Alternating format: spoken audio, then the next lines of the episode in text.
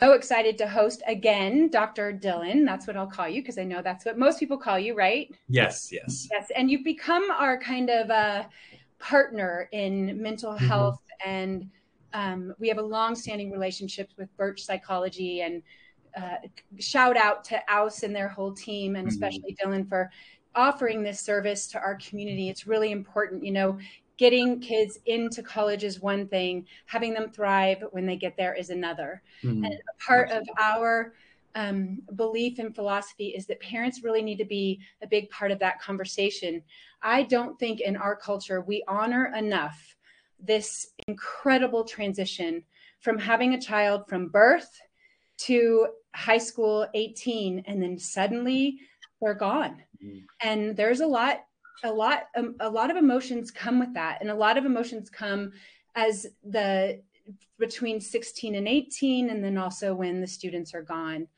Um, i also just want to call out that i just got back from a sprint run. So i am bright red and sopping wet but um, if you are in um, need of some encouragement of taking care of yourself let me model that for you. So there we go on that. Dylan, I want you to go ahead and just introduce yourself, and then we mm-hmm. do have some questions that have come through, and um, let's just get started. Lovely. Yeah. So I'm Dr. Dylan Larson Konar. Um, I wanted to introduce myself just in the context of this conversation and sort of where I'm coming from uh, in terms of working with adolescents and college students. Um, so of course myself was was a college student a long time ago transitioning. Um, since that point, I've worked at two different college counseling centers at the University of Florida and then also at the University of Colorado in Boulder, where I imagine um, some some parents have children going to or, or, wanting to go. And then right now I work at Birch Psychology as a postdoctoral fellow, and um, I'm currently working with some college students and also with a fair number of sort of late adolescents.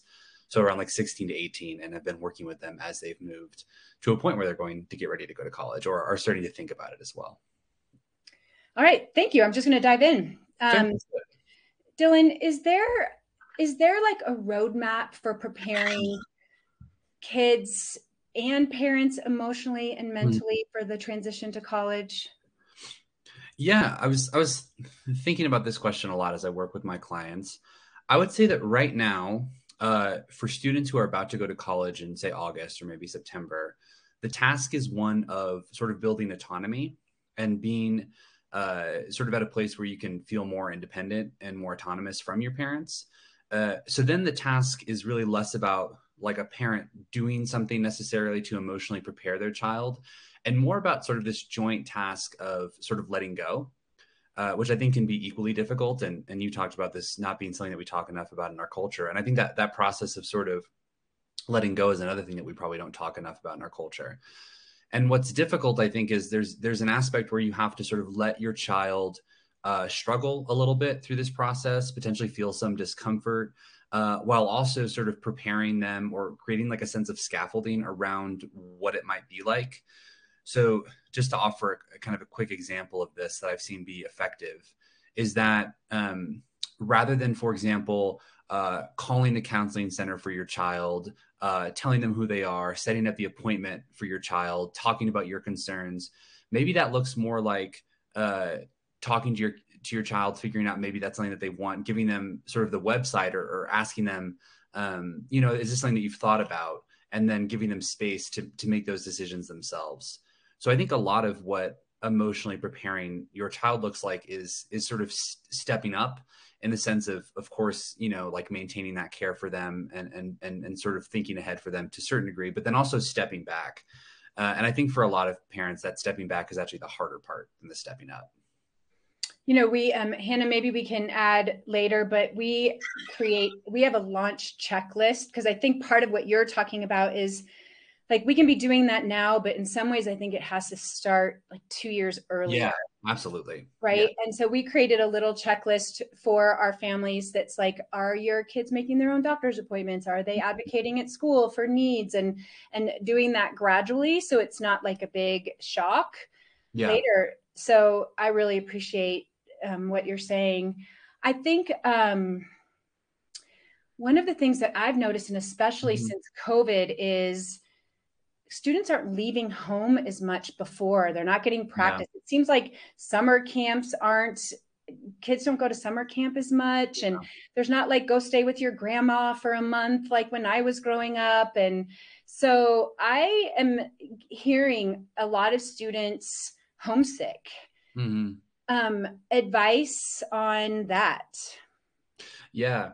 Uh, well, one is I just want to reiterate that point that you made about sort of preparing almost like two years in advance for some of that points because I think that that's like at this stage when your child is late 17 or 18 and they're actually going to college, a lot of what you're doing is relying on sort of the modeling or the lessons that you've implanted up to this point rather than really doing anything active right now. So, in terms of advice for homesickness, if I can kind of go back a couple years, one piece is that one thing that I really see a lot um, with college students is just stuff around avoidance whether that's like emotional avoidance or not feeling comfortable feeling their feelings or things like avoiding scheduling that doctor's appointment. To get to your point of homesickness maybe it's like avoidance of of reaching out and trying to find a new community which could be something that would really like help bolster that sense of homesickness and the students that I see that are often the most successful are those that have this sort of instinct where if they feel a sense of fear or discomfort or anxiety, they're able to sort of identify maybe where that's coming to, and then they take steps to approach that.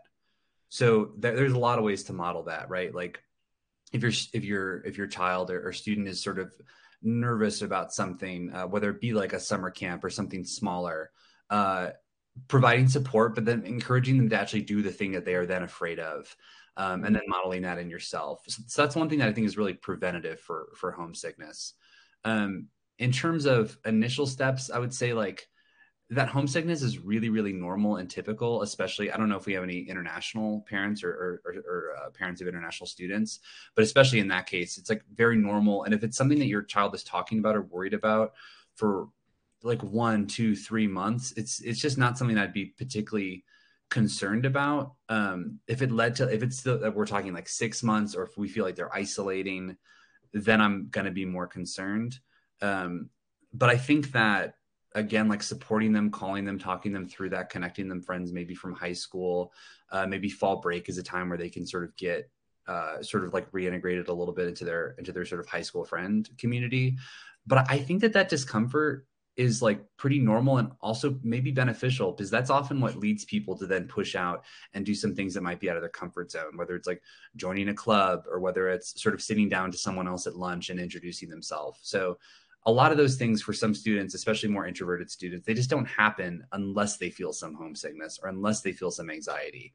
So yeah, I would, I would just say that it's not necessarily a bad thing. And I think we're going to talk a little bit more about sort of like warning signs for real concerns. I was actually just going to ask you that because there's like a fine line, right? There's, right, there's like, okay, you're doing okay. I actually, as a parent, tend, when my kids went to college, I was so overtrained on like letting them go yeah. that I think sometimes I wasn't paying attention to some of the yeah, warning signs totally. because I was like, you got it, you can do it, you don't need me I, right. am the parent who launches great kids, and right. then right. like what what is the difference between that um, anxiety that's good and the anxiety that's not good, and how do yeah. we know from far away? Yeah, right. And it, yeah, it can be hard to know from far away. Um, and then everyone has really different routines about how they like, for example, would like call or FaceTime their child during college. Um, I mean, one thing is like setting up a, a, regular time, maybe like once a week where you're doing that and you're checking in. Um, another thing would be like trying to figure out ways of contacting your student in case something like that word happens so you would know. So maybe that looks like getting the numbers of roommates. Um, I was also an RA, like a resident assistant when I was a junior and senior when I was an undergrad. Um, and we tended not to have direct communication with parents, but we're like working for the student. In a lot of ways, your RA is like the first responder mm. to your student. So like for example, I was if if a student was like drunk to the point of being incapacitated, I'm the one who's going to send them to the hospital. Or if a student is isolating in their room for like a week at a time, I'm going to be the one to know. Um, and then I notified for us, it was the director of student life. So finding out like who that person is for your student or for your child in, in their school um, and then you're probably not going to be able to talk directly to the RA just because those positions are they're sort of like shielded from managing parents just because that's that's a lot of extra work for them. Yeah, right, exactly. But they're going to report to someone else who's part of the administration, and, and then that person is also going to be a point person that you can have their email or their phone number. um, and if you are concerned they might be a, a point of checking in um, i would say it, you're right that that line is really hard right and it's going to be different and context based for each student um, we talked about sort of like healthy anxiety or healthy stress and that's the kind of stress that might push your student to do something that is empowering for them or sort of like it makes creates more independence or creates more community. And then often i can see with when i work with people who might reach that level of like clinical anxiety or clinical depression that there's a little bit of a like a sort of vicious cycle going on. So for example a student is so anxious that they feel as if they kind of aren't going to interact with anyone or they're not going to go to that next event uh, and that's sort of happening and then and then in doing so maybe they feel like uh, a loss of community, which then sort of saps their energy. And you can kind of see where you would hope that that would push them forward, but instead it seems to be pulling them back. And if you're sort of noticing that pattern of that vicious cycle enough, that's that's when I would start to be concerned. And by enough, I think I just mean a certain amount of time. Um, I think what I like about what you're saying is that I mean, it actually goes back to what you're saying is build in some systems from the beginning. Mm-hmm. I think the communication piece, like at least I want to hear from you once a week. Yeah. I mean, it's so different. When I went to college, like we had a telephone. Right. And, right. You know, my parents didn't even expect me to call them. Like I went to school and then maybe I called them a couple times. Then I went yeah. home for Thanksgiving. And right. now I think parents may have the expectations that their students would be in close touch and they don't hear from their kids and they get kind of anxious. Right. And so it's hard for us to know because we don't know what's happened. We don't even know what's right. happening. So. I guess not hearing from kids would be a pretty big red flag if they don't respond to you at all. Mm-hmm. Or if they're responding too much, that could be, if they're constantly calling you, that could be a red flag. But what about how do we tease through? Like, are there specific questions that could mm-hmm. lead us to because I really appreciate what you're saying, but it feels it felt like if I were a parent, I'd be like, how would I even know that that's happening to my students? Yeah, right. And I think that it it is more limited, right? Like your knowledge of it. Um, and I think having maybe certain expectations around calling or around like how frequently that is, when are we checking in? Uh, is one way to actually know. I think one answer is that you're probably just like not gonna know as much, and that's part of that. Like you said that, like in a lot of ways, you were encouraged to let go more, and I think I'm imagining that different parents are at different places on that spectrum. Yeah. So I think knowing less is going to be part of that discomfort for parents that like they might just have to manage in the same way that your stu- you know the child has to manage more anxiety. Uh, in terms of specific questions, um, I mean, I would be curious about. Mm, I'll, I'll, lump this into three different categories based on a psychological theory I like. It's called self determination theory. Uh, self determination theory is based a lot on on the development of sort of intrinsic or internal motivation to sort of succeed, uh, and it's interested in three different broad categories. One's autonomy, one's relatedness, and one's competence. Mm. Uh, so this this is like a you can kind of think about this almost as like a checklist. So with relatedness, I'm going to be asking about or thinking about like their relationship to their roommate, their relationship to other friends, uh, their feeling of connectedness potentially to like classmates or to professors or to TAs, and the extent to which they're feeling as if like that they sort of care about me and I care about them. That's probably the number one thing I'm going to pay attention to.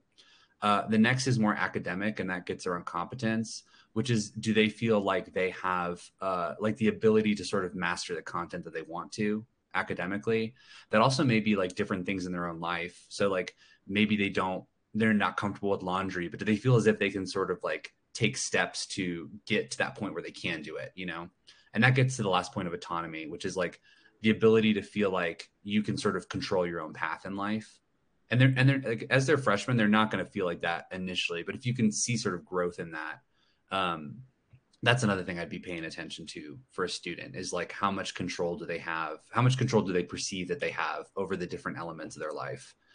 Um, because when that when that's at zero that's when we see things like learned helplessness if if people are familiar with that. That's sort of this idea of you feel helpless to resolve the different conflicts or situations in your life. And then even when you actually can resolve them to such an extent you sort of learn that you can't or perceive that you can't that you then don't take steps to even try. Um, and that would be sort of like the, the bottom end of that feeling of autonomy so that hopefully that offers a little bit of a guide but you're, you're right it's hard to know and as, as your student distances i also am not i wouldn't be shocked if they like offered less you know in terms of how things are going um, than they than they might have before. Uh, though it's it's hard to say because often I see students when they're seniors in high school are actually pulling away more from their parents and are providing more resistance. And then once they get to college, the like the natural distance that college provides sometimes actually improves those relationships or actually makes a student like more interested in talking to the parent or providing more because I think that they feel less of an they feel less of like a pull to actually separate because they are separated already. So it can just go in a, a lot of different directions. I love that. Um, that self-determination theory that is really helpful because that gives a framework mm-hmm. and it gives a framework for questions to ask um, if you're on that call with your parent i mean your child on a sunday evening asking questions like you know not so much like how are the classes yeah but more like do you feel prepared for the classes that you're in do you feel like your high school yeah. prepared you um, are you how, how do you feel like you're managing your time yeah. Um, so instead of being like, how are you? Or, you know, how are the classes to get more specific in yeah. the question asking? Um, I'm thinking even that around competence, like the academic question, but also like, just curious, have you done laundry yet? You yeah. know, ha ha ha.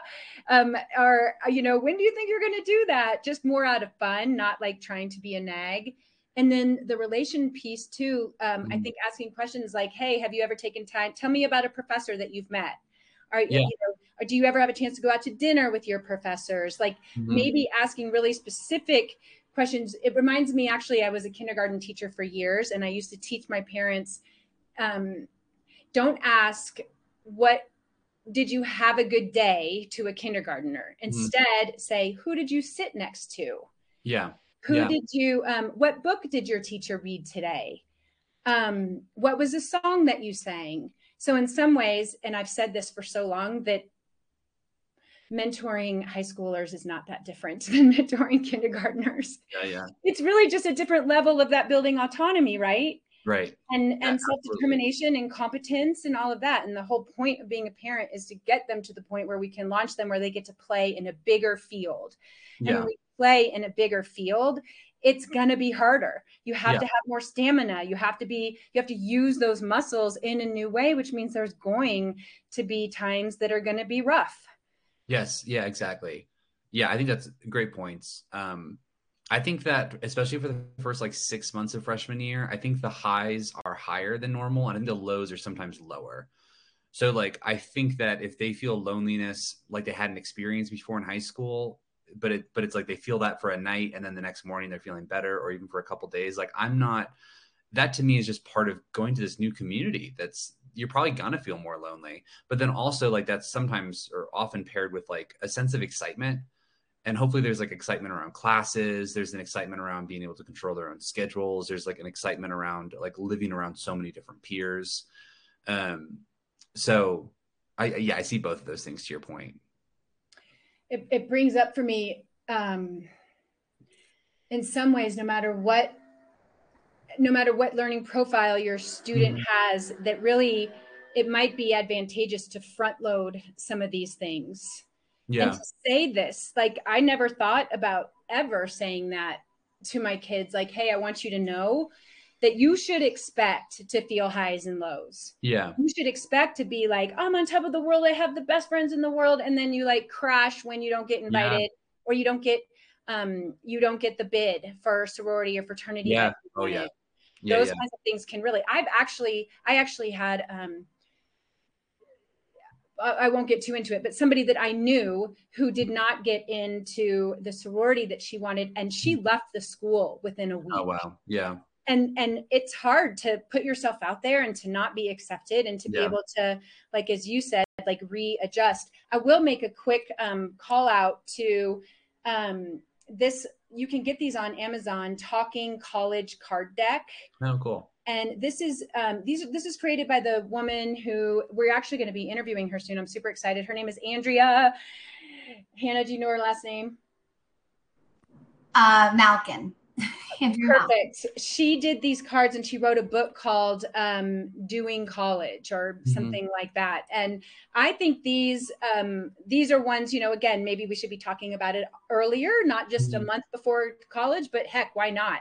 I mean, if I had yeah. kids going to college, I'd probably have these on my table because there's a whole bunch of things in there that do kind of front load and prepare that we might not as parents even remember yeah. and even psychologists might not be thinking about this right mm-hmm. these little things but sometimes it's those little details that can blow up in our face and yeah. we want to have those yeah absolutely yeah, I love those cards too. I, I have a similar sort of card deck for uh, for like different forms of therapy or coping strategies, and I find that like the cards are actually a lot more helpful than a book because they're just more accessible.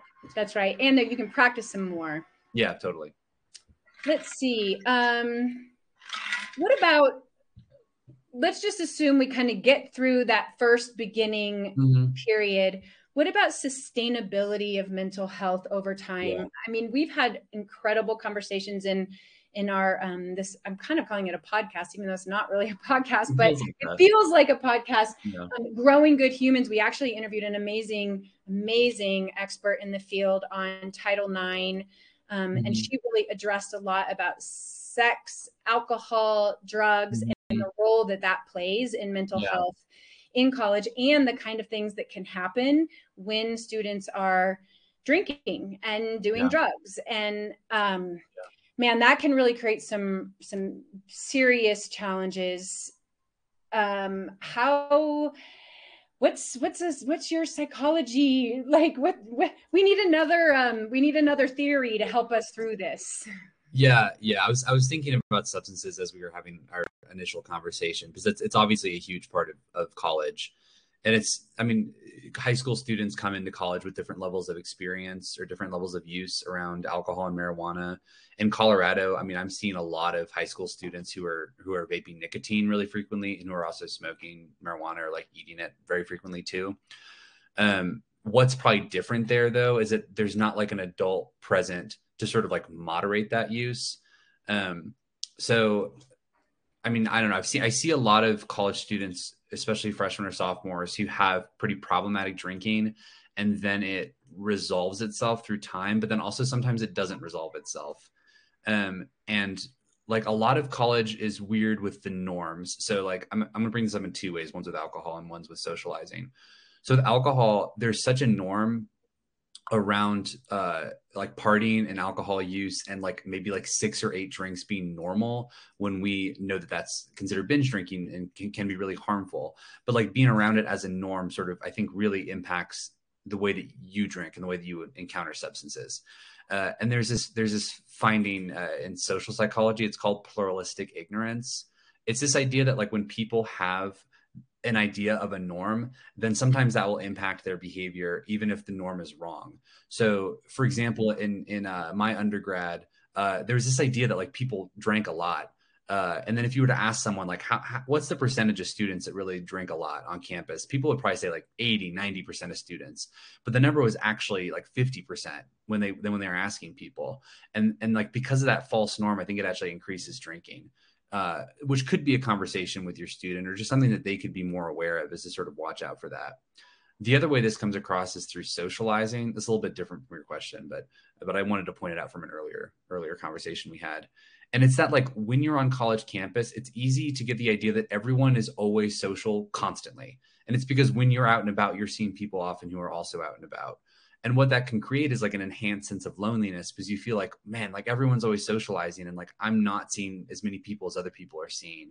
So it's another way in which sort of like a false norm gets in your head and, and through social comparison which we know among our teens and then college students is like is intense uh, it can make you feel as if you're more isolated than you actually may be and in comparison to other students, maybe you feel like you're more lonely or more isolated than they are. When that's usually not the case. It's usually just a misperception of how often people are socializing. Wow. I mean, I think a lot of students have some familiarity familiarity with that just related to social media and that FOMO, yeah, you know, yes, totally. FOMO, right? Fear of missing out. And it's mm-hmm. so present everywhere. And here I am alone on a Friday night at college reading a book. Mm-hmm and um, i mean it's i think that's another way to kind of front load like these are things that's like i want all my students to know um, yeah. before they before they go because it set it resets the norm yeah. right uh, because what is actually the perceived norm is not the perceived norm and if students have maybe a self talk around that mm-hmm. Like I know I feel, I know that I feel um, lonely. I know that this is a feeling. I know that this feeling is maybe out of line compared to what is actually happening. I mean, I don't know. Maybe you could give me the self talk because I'm not. Yeah, no, I think that that's that's totally right. Uh, it's sort of like I'm having this feeling of loneliness. Uh, that feeling is is like real, and I want to validate that in myself. Uh, part of the reason I feel like this is I think that other students on campus are doing better than I am. I kind of know logically that that's not really true. So I want to like validate the the feeling that I'm having, but like all the thoughts around it, I can identify as like, yeah, those are probably those are probably not true. And that like it's okay for me to take time to myself if that's what I need, or sometimes I don't get invited to stuff. That that's okay. That's that's the norm, you know? And that like other students are also feeling the same way I am. Do you um